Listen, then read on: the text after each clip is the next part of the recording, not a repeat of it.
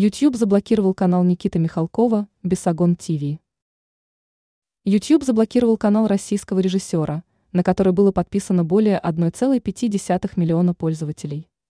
Видеохостинг, принадлежащий Google, лишил Никиту Михалкова возможности высказываться на злободневные темы.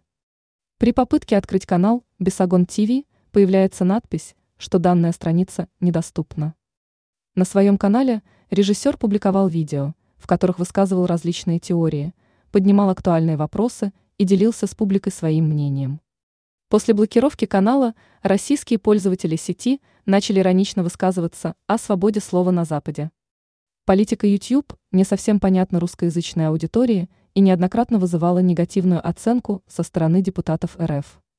В октябре видеохостинг удалил канал журналиста из США Джексона Хинкла, который положительно высказывался о России. На своем канале он публиковал видео, в которых комментировал актуальные политические события.